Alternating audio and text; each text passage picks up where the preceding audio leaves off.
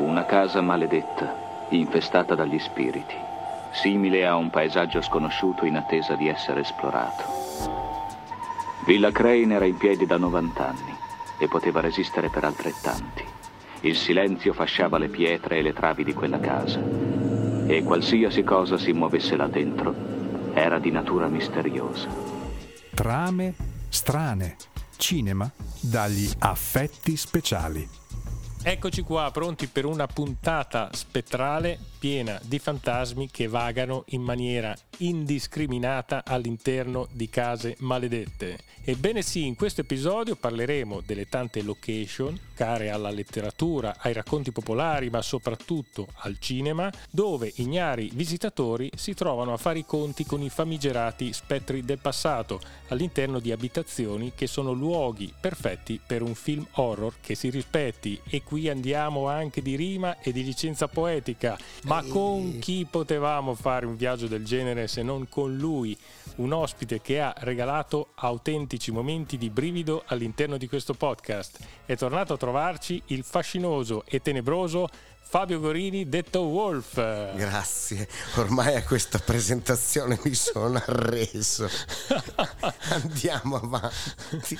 Caro Fabio, oggi vogliamo parlare di film horror a base fantasmatica, non so se si può dire, ma noi lo diciamo ovvero di tutte quelle case maledette che sono luoghi perfetti per un racconto, un film o una serie horror. Faccio presente ai nostri ascoltatori che quest'oggi parleremo non di vampiri, non di demoni. Prevalentemente ci baseremo sulle cosiddette ghost stories ambientate in magioni. Ma perché Fabio, secondo te, le storie horror ambientate tra le mura domestiche fanno così tanta paura? Perché innanzitutto la casa è un posto prevalentemente in cui uno si aspetta la tranquillità e poi nella casa si concentrano la maggior parte delle emozioni che uno vive durante il giorno piuttosto che in altri posti. C'è da dire una cosa e l'anticipo subito agli ascoltatori. Mm, una casa infestata normalmente si considera abitata da qualcosa. Sono poche sia in letteratura che anche nella cinematografia, e lo vedremo stasera, le case che sono malvagie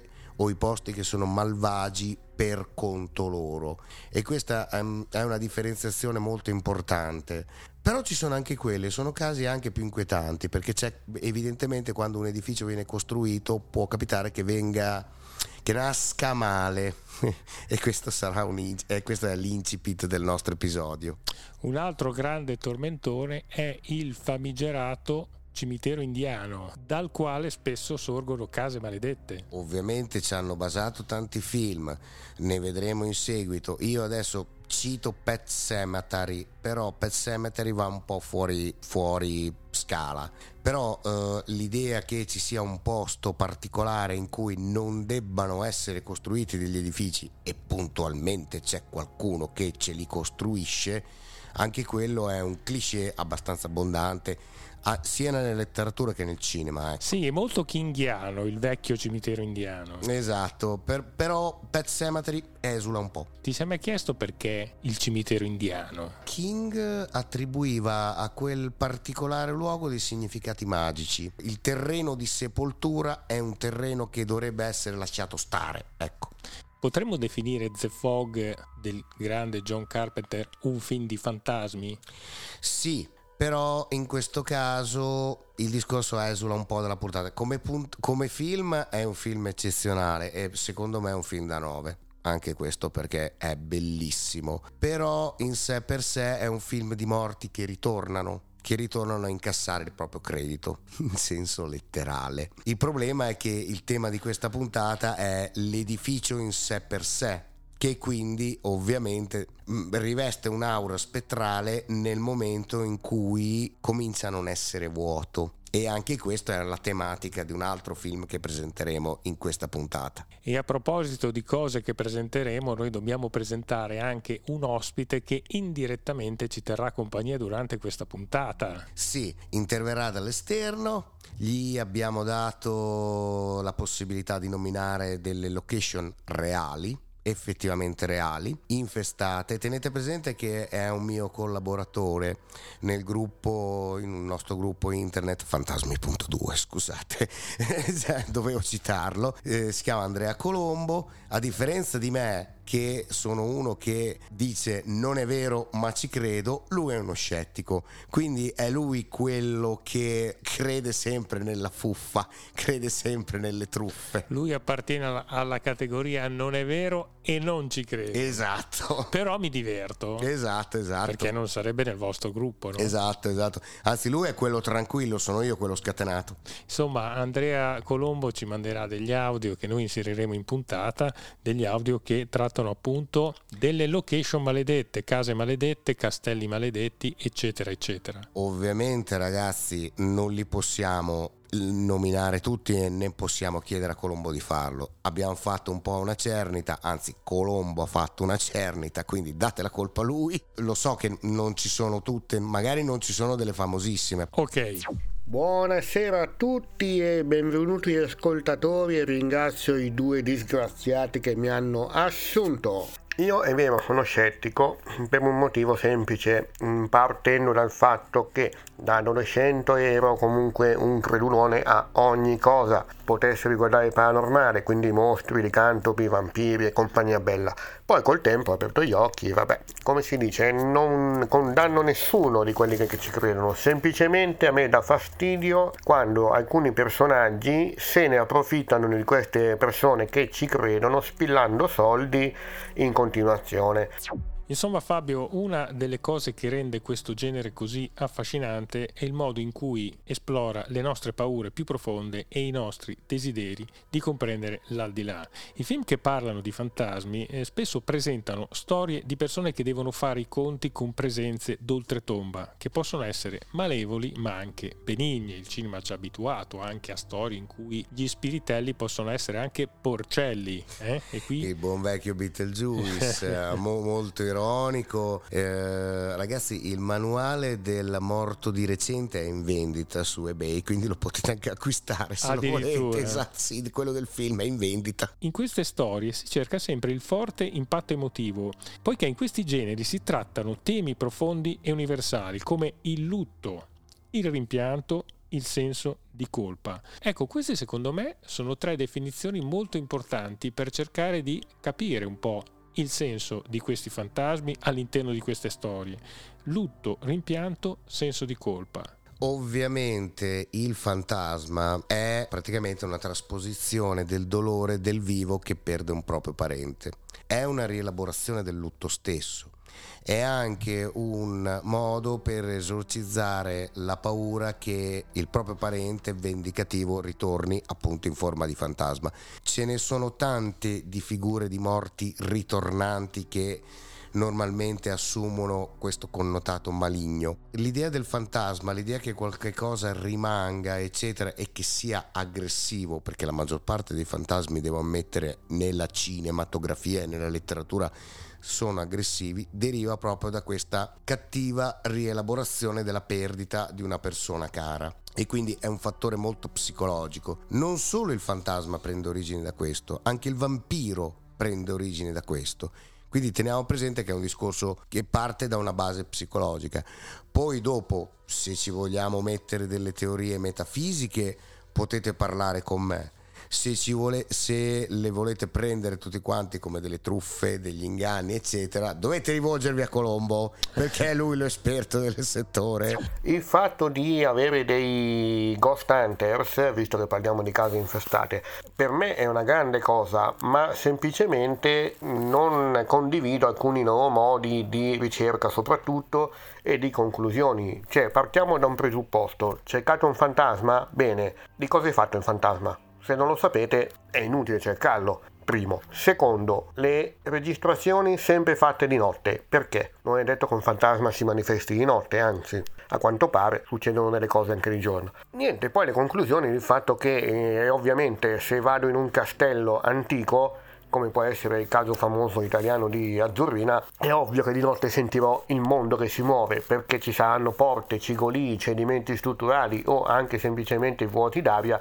che creano queste compensazioni, che queste impressioni, se poi ci mettiamo gente a indagare che ci crede a prescindere, il gioco è fatto.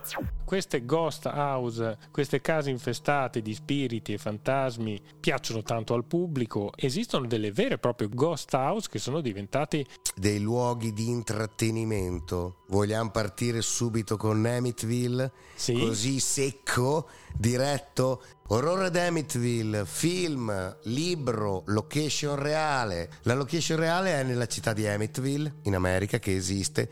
112 Oceans Avenue, villa stimata eh, mezzo milioncino di dollari, attualmente occupata, con tanto di approdo al lago. Quindi se avete una barca potete anche parcheggiarci la barca. Resoconto storico del, di tutta l'affare Amityville. Io lo chiamo affare Amityville, scusate, anche il film. In questa casa nel 1974 è avvenuto un, una strage, un massacro della famiglia De Feo parte del, da parte del figlio maggiore che ha sterminato l'intera famiglia. Il caso è stato classificato come un delitto ad opera di un pazzo.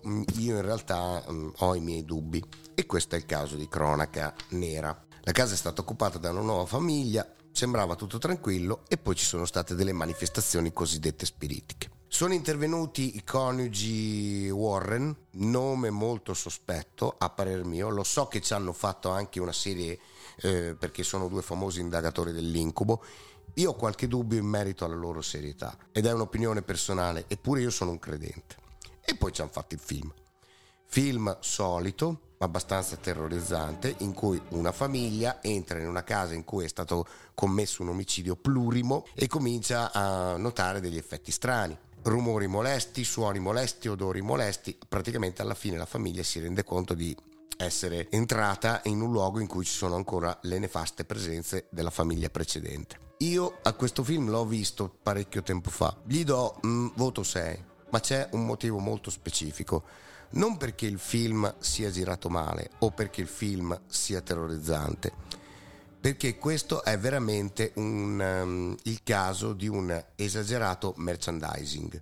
Cioè, al di là di tutto, i presunti fenomeni paranormali eh, che sono stati appurati nella um, magione di Amityville sono stati talmente tanto esaltati dalla cinematografia e dalla letteratura da essere resi paradossalmente incredibili, incredibili in senso letterale. Tu pensa che ci hanno fatto proprio una sfilza incredibile di film a tema Amityville partendo dal 1979. È per quello che io lo chiamo l'affare Amityville.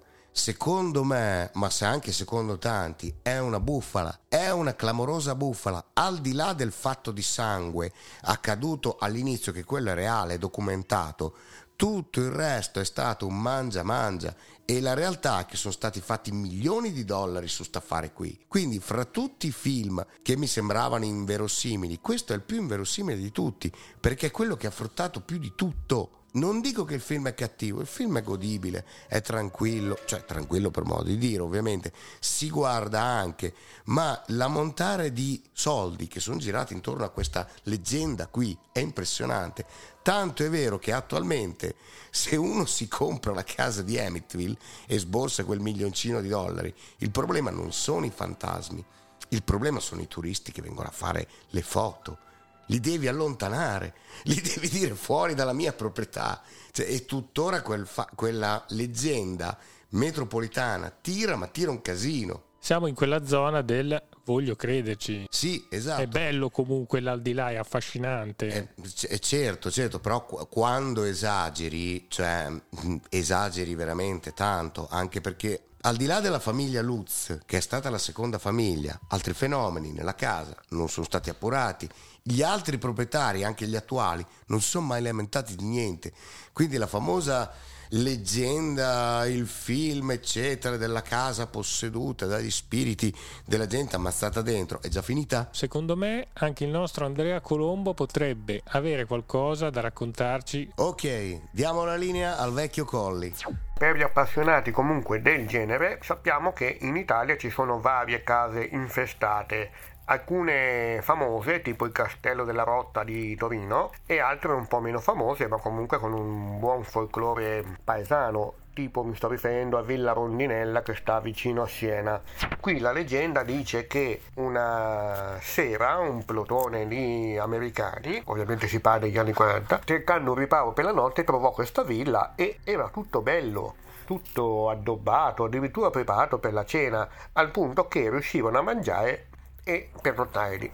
La mattina dopo, quando si risvegliavano, trovavano una casa completamente diversa, tutta fatiscente e tutta rovinata da quello che poteva essere stati i danni nella guerra. Al che adesso, se ci passate davanti, sta sulla via Cassia, potete notare sopra la porta d'ingresso un dipinto di un fantasma di questa contessa evanescente che ti sta proprio a richiamare questa leggenda.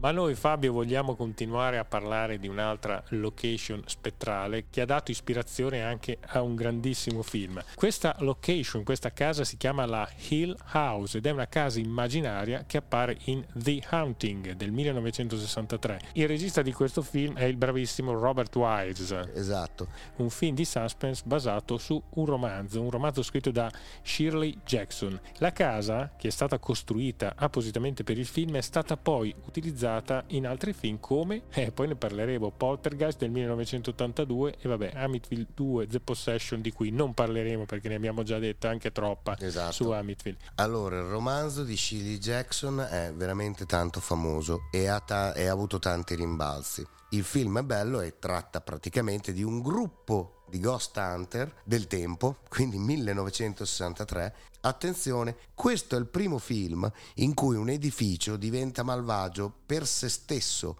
e non perché ci sono presenze maligne all'interno e c'è anche un motivo.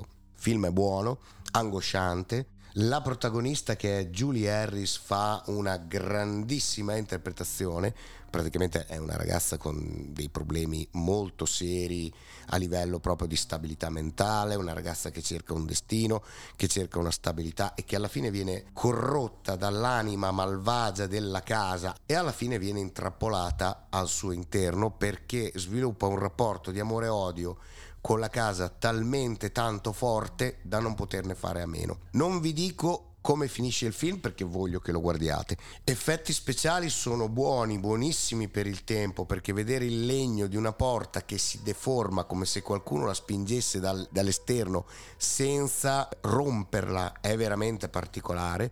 I protagonisti sono tutti emblematici. Per la tua gioia, Davide, perché tanto tu sei quello dei temi impegnati, c'è anche un rapporto molto ambiguo fra Eleanor, che è la main protagonista, e Teodora, l'altra ragazza.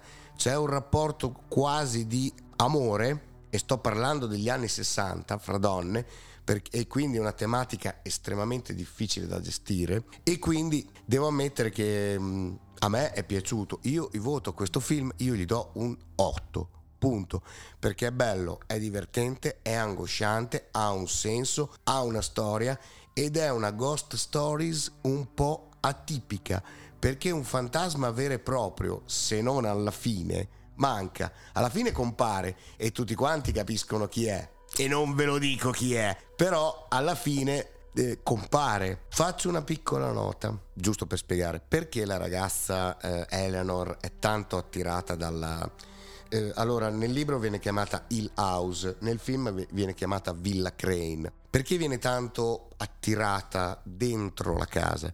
Perché Shirley Jackson era agorafobica, quindi viveva reclusa in casa volontariamente. Parliamo della scrittrice. la scrittrice originale del libro e ha descritto la situazione di, tramite la protagonista la situazione da se stessa. Quindi è un film anche ironico sotto molti aspetti ma anche un film molto da discutere e poi è uno dei primi in cui compare il gruppo di Ghost Hunters consigliatissimo. È un film che basa tutta la suspense sull'atmosfera. esatto perché non ci sono effetti horror particolari ma sono tutti momenti di suspense e sono tutti momenti psicologici della protagonista E come abbiamo detto più volte, è difficile far paura solo con un'atmosfera, senza il mostro che sbuca ad un certo punto fuori. senza il mostro che sbuca dentro l'angolo. Ragazzi, la scena della porta che si piega fa paura. Eppure non compare niente. Qui è quasi Po, quasi Po, perché senso- quel senso di angoscia generica è quasi degno di Po.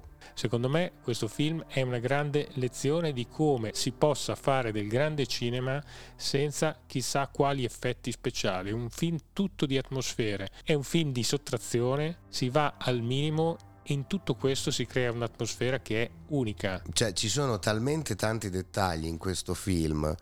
La musica spontanea, al quale il mio collega Colombo si metterebbe a ridere nella scena dell'arpa che suona da sola, le porte che si aprono o si chiudono in maniera irrazionale, la scena di Eleanor che stringe una mano fredda e poi si rende conto di non stringere niente, eppure non si vede nulla, non si vede assolutamente nulla. Guarda, c'è un risveglio in piena notte da parte della protagonista che è terrificante. La scena anche dei, dei, passi misteriosi lungo i corridoi che i protagonisti non riescono a capire da dove vengano, sono al piano inferiore, superiore, la grandezza della villa la sua stranezza nella composizione, il fatto che abbia delle architetture strane. Ricordiamo questo film si intitola Gli invasati, titolo originale The Haunting 1963 Robert Wise. Grande Robert Wise e ricordiamo che nel 1974 esce un film a colori molto simile intitolato Dopo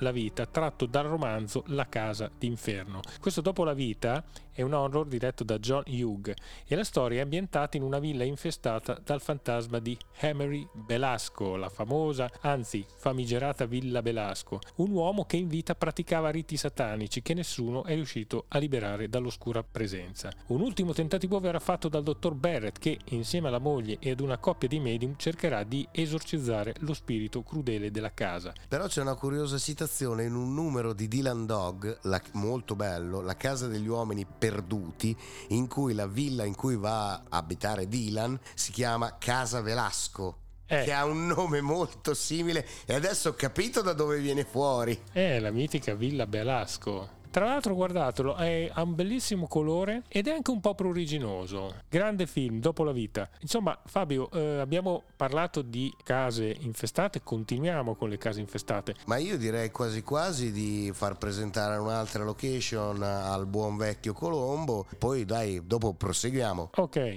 Un altro posto che si dice essere infestato sta un'ora a sud di Roma, sono appena stato a visitarlo di recente, il castello di Fumone, dove pare ci sia il fantasma di un bambino che è stato presumibilmente assassinato con un veleno da una delle zie invidiose del fatto che lui sarebbe stato poi il, eh, l'erede di questo castello. Pare che questo bambino ogni tanto di notte vada ancora in giro a giocare con i suoi giocattoli. Allora, la cosa impressionante è che tuttora è rimasta la salma del bambino perché è stato imbalsamato. Il castello è carino, si può visitare, inoltre sotto al castello si può gustare ottima cucina. È una gita di una giornata che fa piacere.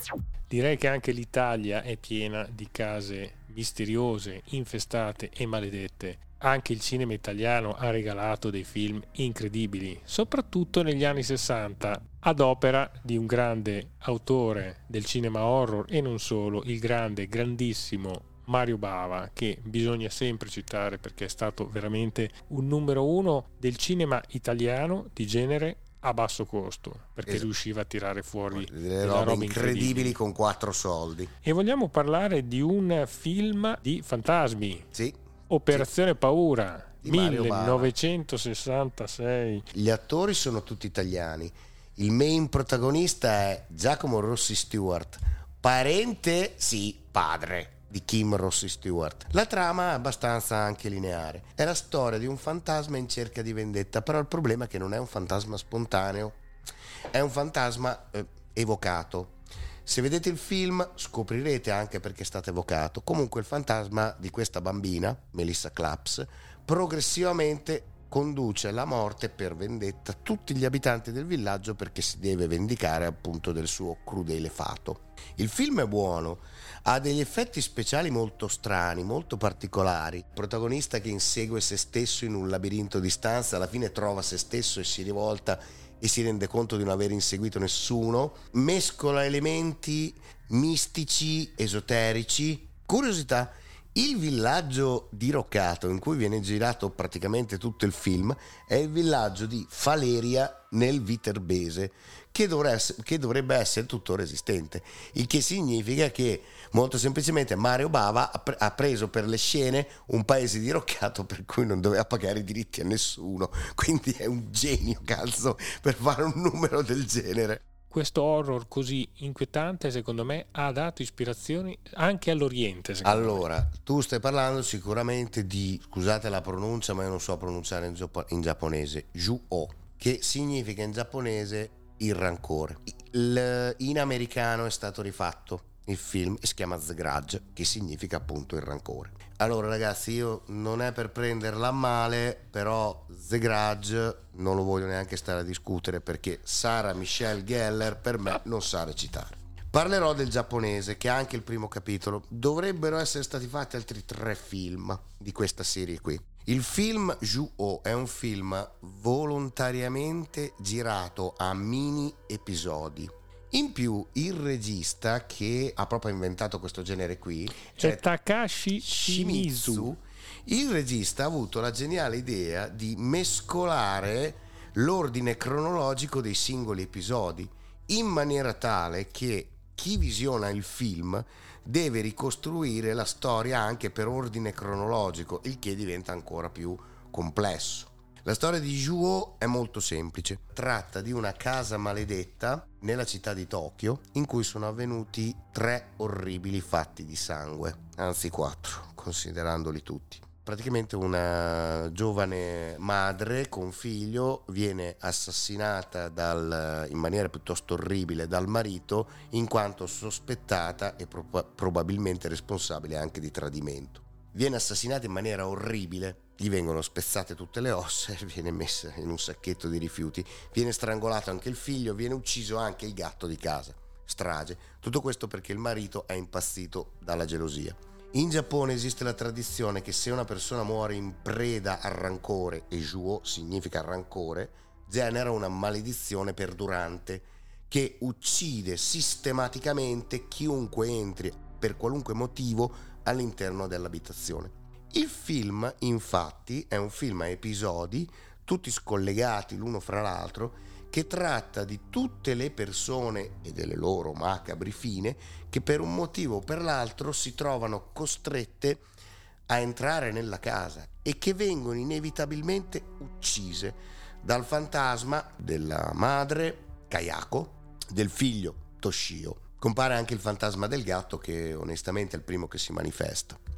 Alla fine mh, il marito, che è l'artefice di tutti gli omicidi, addirittura viene ucciso lui stesso in maniera ovviamente disordinata rispetto all'ordine degli avvenimenti, sempre ad opera di Kayako. Qual è eh, il motivo per cui a me questo film particolarmente ha colpito tanto?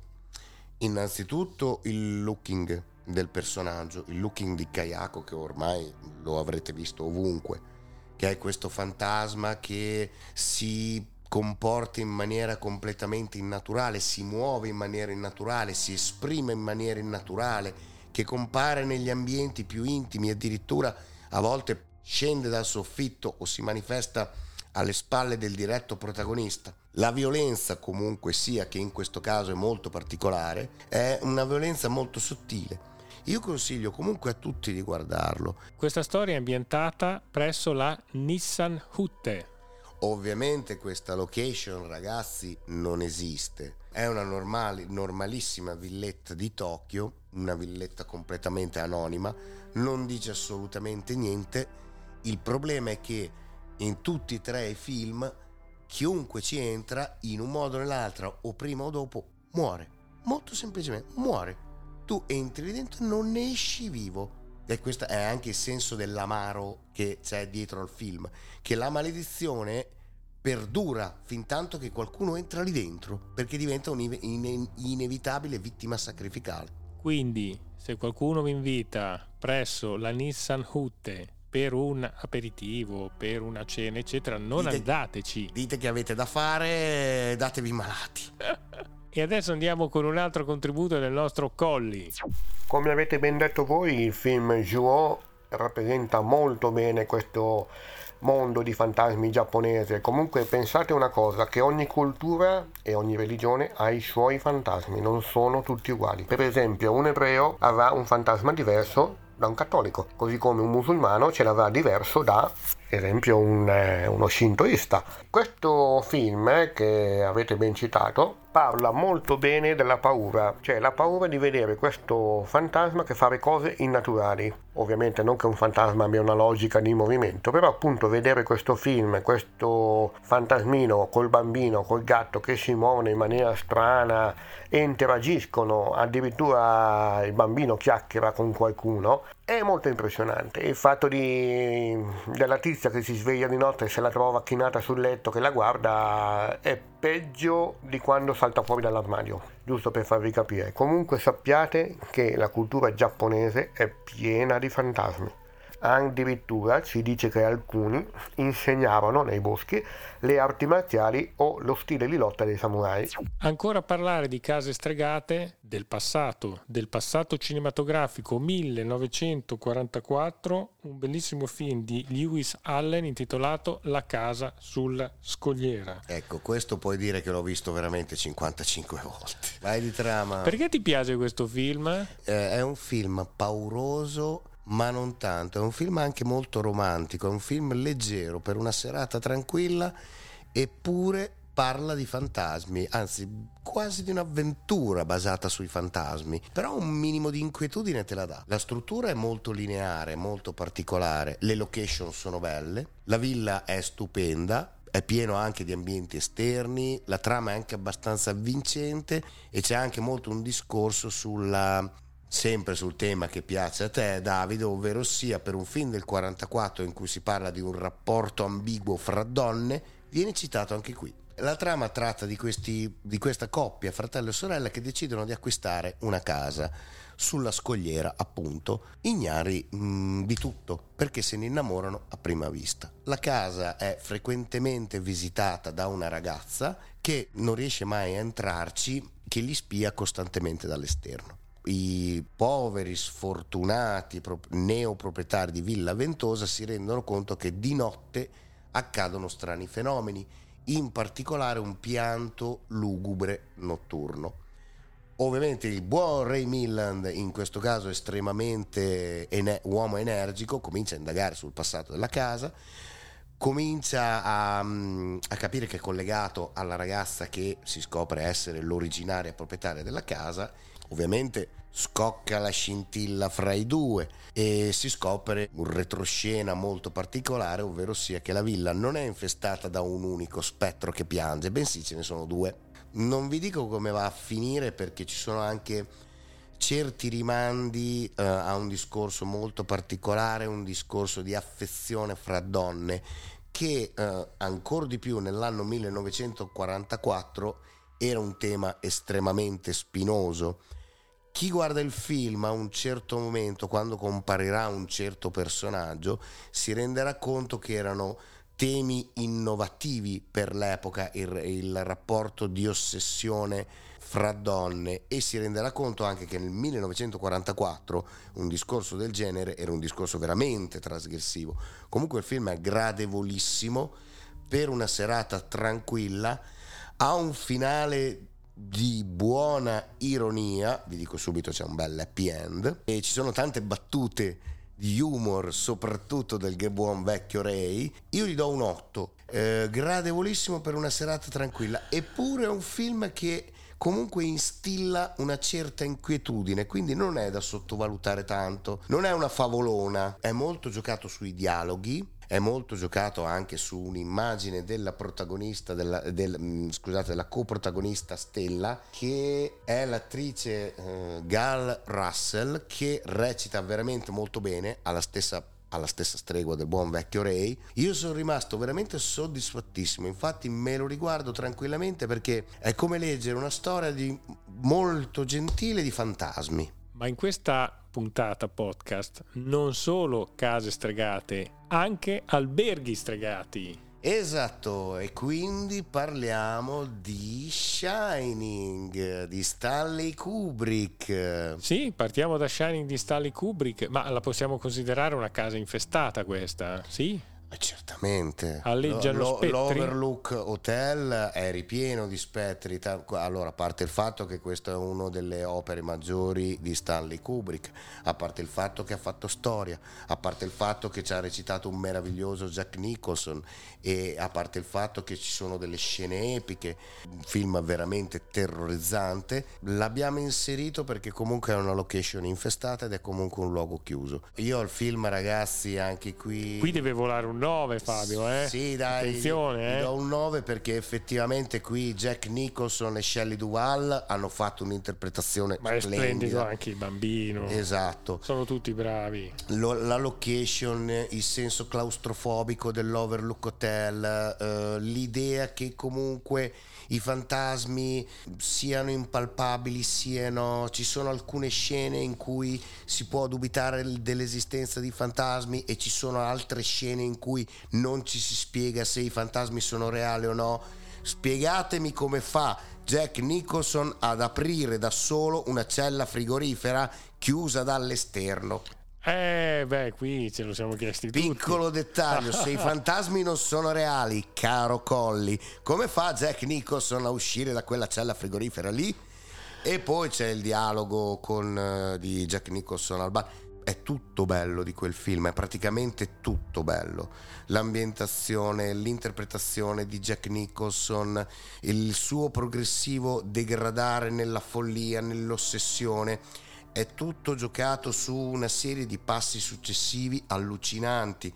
La, fro- la famosa frase il mattino all'oro in bocca che lui batte ossessivamente la macchina da scrivere, il dialogo, fra- il dialogo, la lotta fra lui e la moglie sulle scale, le immagini del bambino che parla con un'entità invisibile che in realtà è se stesso, la fuga disperata in un labirinto di siepi in pieno inverno in cui viene usato il vecchio trucco del ritornare indietro sulle proprie orme per eh, uscire dal labirinto e purtroppo condannare il povero Jack Nicholson a un destino da ghiacciolo. Rendiamoci conto che questo Sì, con quel finale tutto. meraviglioso, con E questo que- lento avvicinamento sulla fotografia del passato. Esatto, in cui compare misteriosamente Jack Nicholson e che evidentemente è anche lui stato inglobato all'interno dell'Overlook Hotel ed è diventato un fantasma all'interno dell'Overlook Hotel. Eh, ragazzi, questo però è copiato sempre dagli invasati, eh, perché anche Eleanor Vance a Hill House fa la stessa fine e quindi adesso Kubrick è vero che è un genio innovativo, però Beh, vuoi che non abbia visto un film come Gli Invasati, Stanley Kubrick a suo tempo? Sicuramente, però è logico che ci ha messo un po' del suo per dare un'idea simile, molto particolare. Però comunque questo effettivamente è una location infestata, più infestata di così io non posso dire. Al centro della storia di questo Shining c'è la famiglia Torrance, dove il padre Jack, che è Jack Nicholson, è uno scrittore in cerca di pace che viene assunto come custode invernale che decide di portare con sé la moglie Wendy, la moglie Wendy, insomma, ed il figlio Danny. Ti assicuro che non ti faranno niente. Un bambino, questo Danny, dotato di incredibili poteri psichici. Ecco, non l'abbiamo detto, ma quanto è affascinante anche la figura di questo bambino. che parla con se stesso. La che- luccicanza. Esatto, ovviamente c'è anche il suo amico che gli insegna, che lo individua subito come eh, un eh, soggetto dotato di un dono particolare, di- del dono di parlare con un altro mondo e quindi di riuscire a interfacciarsi, anche ad avere delle visioni. Ma questo albergo maledetto è famelico? Qual è il suo scopo? Incarcerare più anime possibili.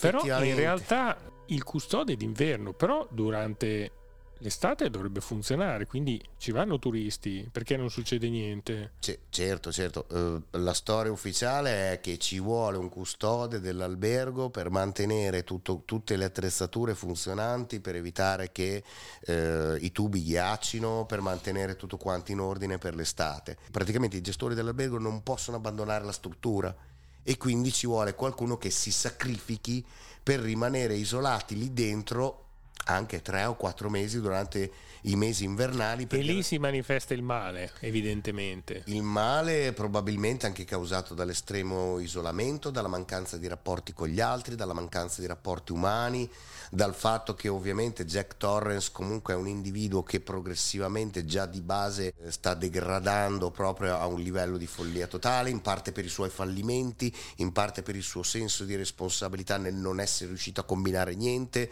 né come marito né come padre e quindi tutti questi sensi di colpa che si ammucchiano l'uno con l'altro alla fine ti fanno degenerare a un livello di odio nei confronti del prossimo. Questo odio eh, viene percepito da Danny tramite il suo Shining e, e, invece per questo odio progressivamente all'interno della mente di Jack si somma su tutte le cose, si, si, am, si ammucchia progressivamente generando praticamente il senso, un desiderio di vendetta nei confronti di tutti che non lo hanno capito, non lo hanno interpretato, gli hanno dato del fallito, se volete si genera un rancore che si sfoga sugli altri. Ecco, volevo farti riflettere su una cosa.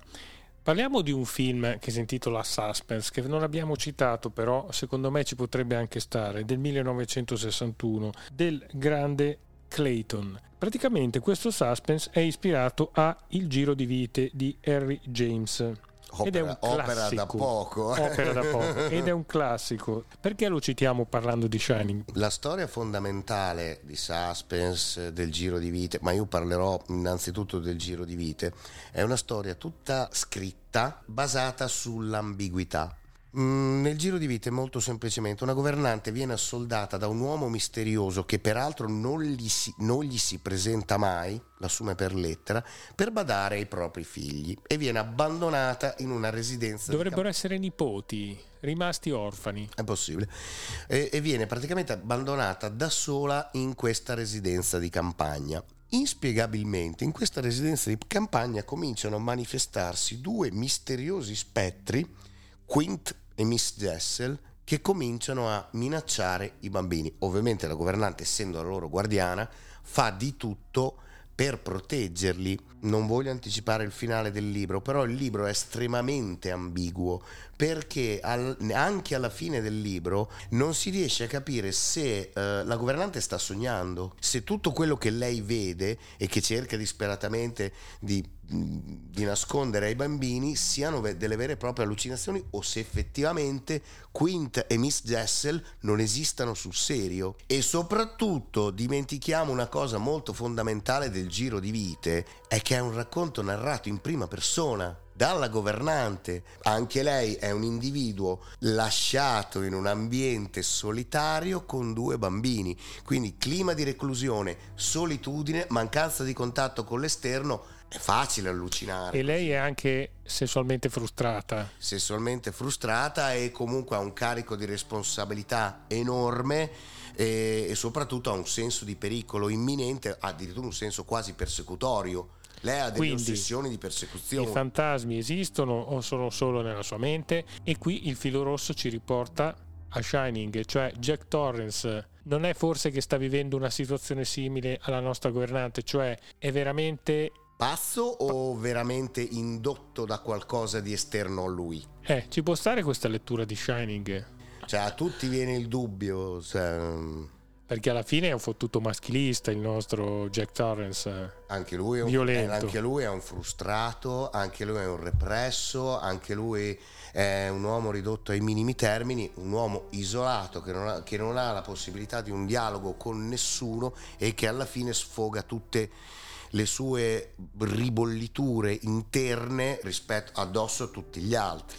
Tra l'altro un horror unico nel suo genere, nel senso che di film alla Shining, boh, ce ne ricordiamo qualcuno? St- no, con quello stile lì lento, con quella paurosa lentezza nel salire progressivamente ce ne sono veramente pochi. Non sono tante le scene violente in Shining, si scatenano tutte verso la fine, quando Jack impazzisce del tutto, ecco. Sentiamo che cosa ha da dire Andrea Colombo a proposito. Vai Colli, sei sempre dei nostri. Eh sì, Shining secondo me è un bel libro, un bel film. E attenzione, non combaciano, nel senso che il film è bello, nessuno lo mette in dubbio, ottimo l'interpretazione degli attori, spaventosamente più bravo secondo me è il bambino che interagisce col signore di colore che era il vecchio custode e si capiscono al volo quando dicono certe cose. Jack Nicholson è da Oscar la ragazza addirittura so che è stata in terapia per riprendersi sia dal film che dalla perfezione che voleva Kubrick in determinate scene Detto questo, il film è molto bello, è molto cupo, il libro lo è di più. Cercatelo, ne vale la pena, ma attenzione, c'è un telefilm. Un telefilm mi sembra di otto puntate che uscì anni fa, se non sbaglio su Sky. Consiglio la visione di entrambe, semplicemente sta a voi il tempo di avere a disposizione, insomma, magari il telefilm lo recuperate, lo vedete un po' più lentamente, è carino consiglio il libro perché il libro è una cosa che ve lo ricorderete sempre. Parliamo ancora di alberghi del terrore, Fabio. Un altro albergo del terrore, sempre ispirato, anzi tratto da un libro di sempre di Stefano di Stefano Re, di Stephen King, vedi io sì, non so mai che lingua questo, usare, questo, sono un polliglotta. Ragazzi, ragazzi, questo film l'ho convinto io a farglielo inserire dentro, è 1408. 1408, un film uscito nel 2007 che vede due interpreti incredibili, John Cusack e Samuel L. Jackson. Nell'albergo gestito dal mefistofelico Olin, che è Samuel L. Jackson, lo scrittore Mike Henslin, che è John Cusack, autore di guide turistiche per creduloni nei luoghi d'orrore e paranormale, e Questo qui salutiamo praticamente l'alter ego di Colombo. E qui salutiamo il nostro Andrea Colombo. Insomma, questo autore di guide turistiche per creduloni sfida la misteriosa stanza 1408 che si ritiene abbia già fatto fare una brutta fine a decine di suoi ospiti. 57. 57. 57 suicidi nella stessa stanza. Allora ragazzi, io questo film a me è piaciuto, però gli do 7 perché non molti hanno gradito, però comunque a me è piaciuto, mi piacerebbe dargli 8. La trama è molto particolare e qui ci troviamo di fronte a un altro, un'altra location infestata ma priva di spettri, come Villa Crane.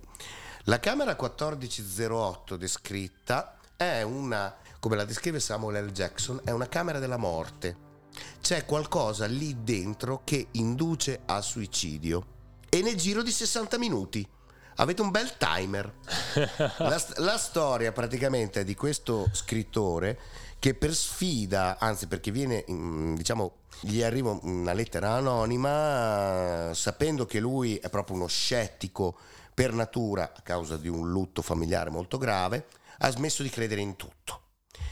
Viene invitato da un anonimo anzi viene sfidato a entrare da un anonimo nella 1408 del Dolphin Hotel a, um, a New York. Arriva là, il proprietario dell'albergo Samuel L. Jackson fa di tutto pur di non farlo entrare perché la 1408 ha un regime particolare, tradotto è sempre libera ma non è mai disponibile e lui alla fine riesce con un inghippo a entrarci lo stesso. Dal di lì entra in un incubo perché la 1408 non è infestata da un fantasma, però ha un tasso di mortalità che è impressionante.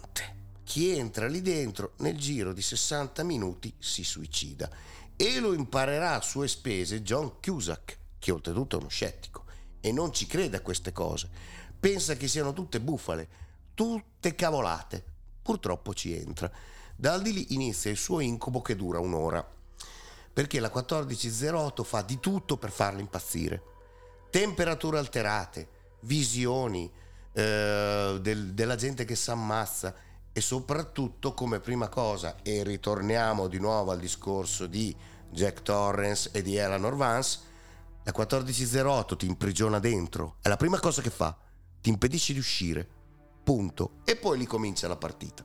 Io vi consiglio ragazzi di vederlo, vi anticipo che forse nel DVD, come scene finali dopo i titoli di coda, forse vi faranno vedere anche i tre diversi finali che sono stati girati per lo stesso film.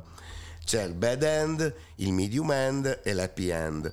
Il film, per come l'ho visto io, finisce con un happy end, ma è un happy end amarissimo perché innanzitutto il mistero del 1408, come quello di Villa Crane, non viene spiegato non viene detto perché la 1408 è così e tu non sai quello che c'è. E soprattutto perché ha un protagonista che è scettico e che nell'happy end sopravvive a questa agghiacciante esperienza, conserva una prova tangibile dell'esistenza dei fantasmi. E non vi dico quale, perché vi costringo a vederla. 1408, io Fabio l'ho visto di recente che me lo ero perso. Allora, personalmente è un po' una vaccatina, però mi sono divertito. Mi sono divertito. Sì, perché è angosciante perché alla fine non riesci a capire se lui ce la fa o non ce la fa. Ci sono alcune scene che sono degne di merito, di merito perché quando la 1408 scherza con quello che non deve toccare e il protagonista si incazza e comincia a dargli fuoco, proprio ve lo dico, comincia a dargli fuoco perché hai toccato un argomento che non dovevi toccare, è una scena anche molto di riscatto personale è una scena in cui il buon John Cusack finalmente dice eh no, su queste cose non si scherza. Piccola nota, il protagonista è un ex fumatore che per tutto il film gira con una sigaretta spenta sull'orecchio e un accendino in tasca, diciamo per ricordarsi che non deve fumare. Nel finale del film lui ricomincia a fumare e si fuma quella sigaretta lì. Quindi anche quello è un tocco ironico eccezionale una liberazione, immagino, estrema per dire al diavolo tutto, adesso me la faccio l'ultima paglia. Sì, come avete ben citato voi, la, il film 1408 parla esattamente di uno scettico che va eh, in questa camera d'albergo convinto di trovarsi davanti a una bufala, invece si trova davanti a tutti i suoi peggiori incubi. Ed è proprio da lì che nascono le peggiori paure. Infatti anche grande Stephen King prende, soprattutto nel romanzo di It, la stessa e identica idea, le proprie paure che si reincarnano nei propri incubi. Vogliamo chiudere, siamo partiti da un cimitero indiano e chiudiamo con il cimitero indiano, protagonista di un film del 1982 divenuto cult e anche maledetto, yes. ovvero Poltergeist. Tobu per Demoniache presenze, prodotto da Steven Spielberg. La nuova villetta di una famiglia americana tipo è costruita su un cimitero indiano, e lo abbiamo detto, e gli spiriti rapiscono la figlia Carol Ann di 5 anni. Una medium nana si rivelerà più efficace dei macchinari high-tech degli esperti di paranormale convocati. E anche questa la dedichiamo ad Andrea Colombo perché esatto. il paranormale vince sempre. Ce l'abbiamo fatta no la storia di Poltergeist in realtà è una favolona però ha tutta una serie di leggende intorno che, eh, che girano intorno che gli hanno dato anche la fama di film maledetto però parliamo innanzitutto della storia. Effettivamente questa nuova famiglia trova una nuova casa poco presto decide di stabilircisi.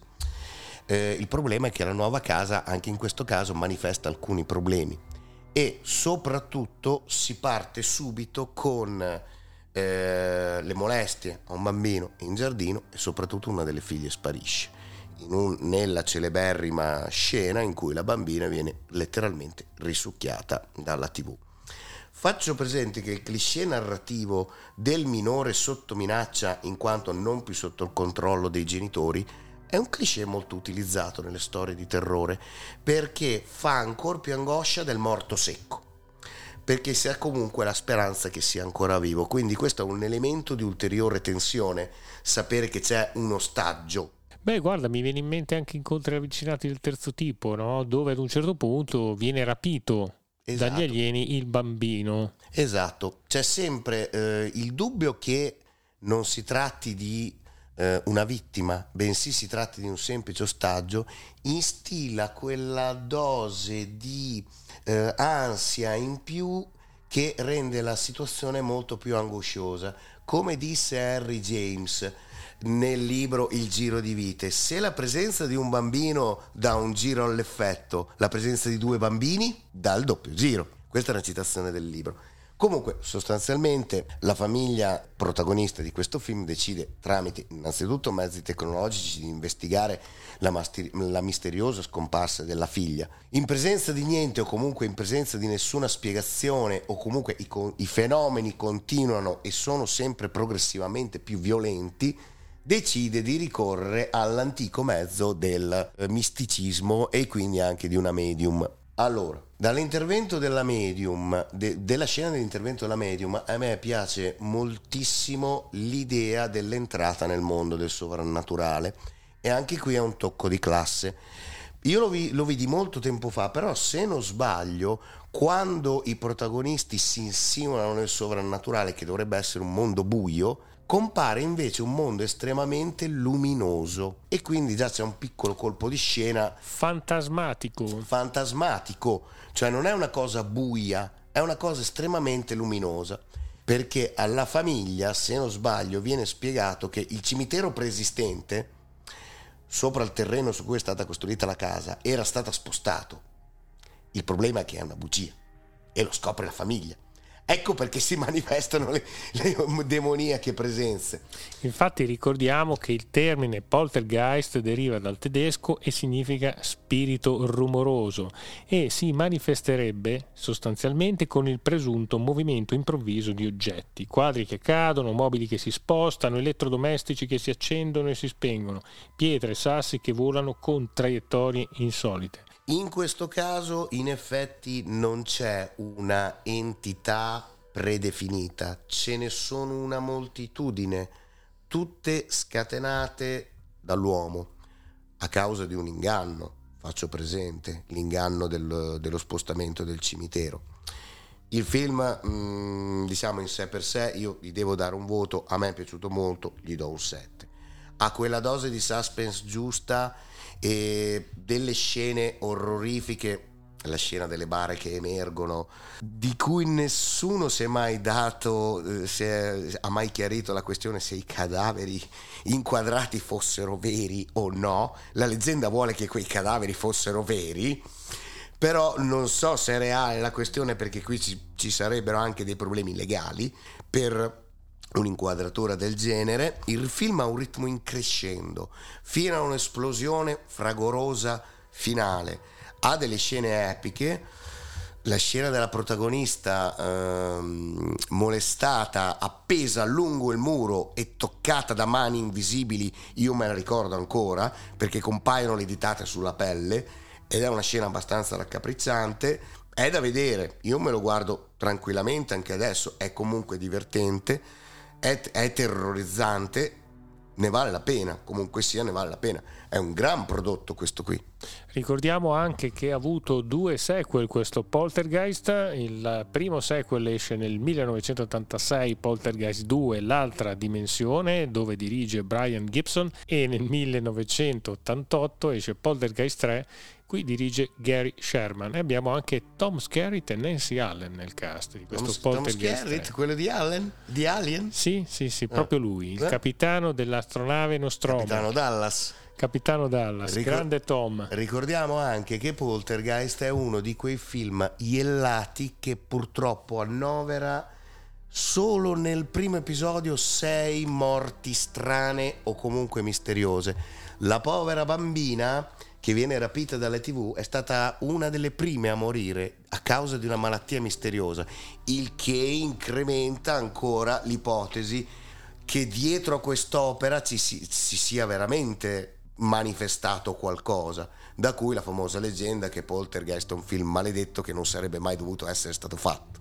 Ma direi cazzate. Ecco. Chiuserei dicendo cazzate, cazzate da osteria. Eh, queste fatto, cose... Ti sei fatto contagiare da Colombo anche te. No, queste cose le lasciamo a Netflix che ci fa delle belle serie di 25, 28, 35 puntate di tutte queste cazzate messe in fila. E tutti quanti, beh, giustamente bisogna fare del minutaggio, no? Perché ad un certo punto il pubblico si stanca di vedere le solite cose, quindi ne vuole delle nuove. Eff- effettivamente, se io sono contro Amityville, è logico che tu sia contro Poltergeist, però dai, ci sta. Sì, anche contro Netflix, che è diventata la prima serata streaming. Sì. Di fatto, a livello contenutistico. Sentiamo che cosa ha da dire Andrea Colombo a proposito. Oltre ai poltergeist, molto conosciuti in tutto il mondo grazie anche ai film americani, in cui hanno avuto vari seguiti, addirittura dei remake recenti, in Italia c'è una storia eh, raccontata nel basso napoletano in cui questa famiglia agli inizi del Novecento aveva ossessionata da questa presenza in cui tramite un sacerdote vengono a capire che era un monaco, quindi o monacello Bene, dopo tanto esorcismo la famiglia comunque decide di allontanarsi da questa casa, quindi caricano il tutto sul eh, carro, trainato ovviamente dai cavalli, e quando sono ben felici di potersene andare via, ancora in mezzo alla strada a salutare la gente, la famiglia vede il monacello che balla sopra i mobili tutto contento dicendo finalmente andiamo a casa nuova. Quindi c'è questa um, credenza che il poltergeist in realtà non si attacchi alle case ma alle persone, alle famiglie soprattutto. Caro Fabio, ci salutiamo. Per stavolta ci salutiamo allora, innanzitutto spiego agli ascoltatori che purtroppo la filmografia e la letteratura in merito alle case infestate abbiamo verificato che è comunque enorme. Infinita. Mi piacerebbe avervi parlato della Winchester House, ma a questo punto la bypassiamo al prossimo giro, anche perché come direbbe Barbascura X mi sta cominciando a colare il cervello dalle orecchie. Ringrazio tutti quanti per l'attenzione, chiedo scusa per gli strafalcioni che anche stavolta ne avrò fatti. Credete ai fantasmi o non credete ai fantasmi? Vi citerò una vecchia frase che ascoltai molto tempo fa. Che voi ci crediate o no, ai fantasmi non importa. Bene Fabio, ci salutiamo, salutiamo anche a distanza il nostro mitico eh, Andrea Colombo. E ci sentiamo alla prossima. Vederci a tutti gli ascoltatori e ci rivedremo molto presto in compagnia di questi due poveri disgraziati che ovviamente non stancherò mai di ringraziare. E buona serata a tutti, mi raccomando, credete alle cose, non credeteci, nessun problema, l'importante è che non vi facciano male. Ciao a tutti! Ciao ciao! Che cosa lei e i suoi assistenti sperano di trovare a Villa Crane? Forse solamente un pavimento rotto. O forse, badi, dico forse, la chiave per l'altro mondo. Trame strane. Cinema dagli affetti speciali.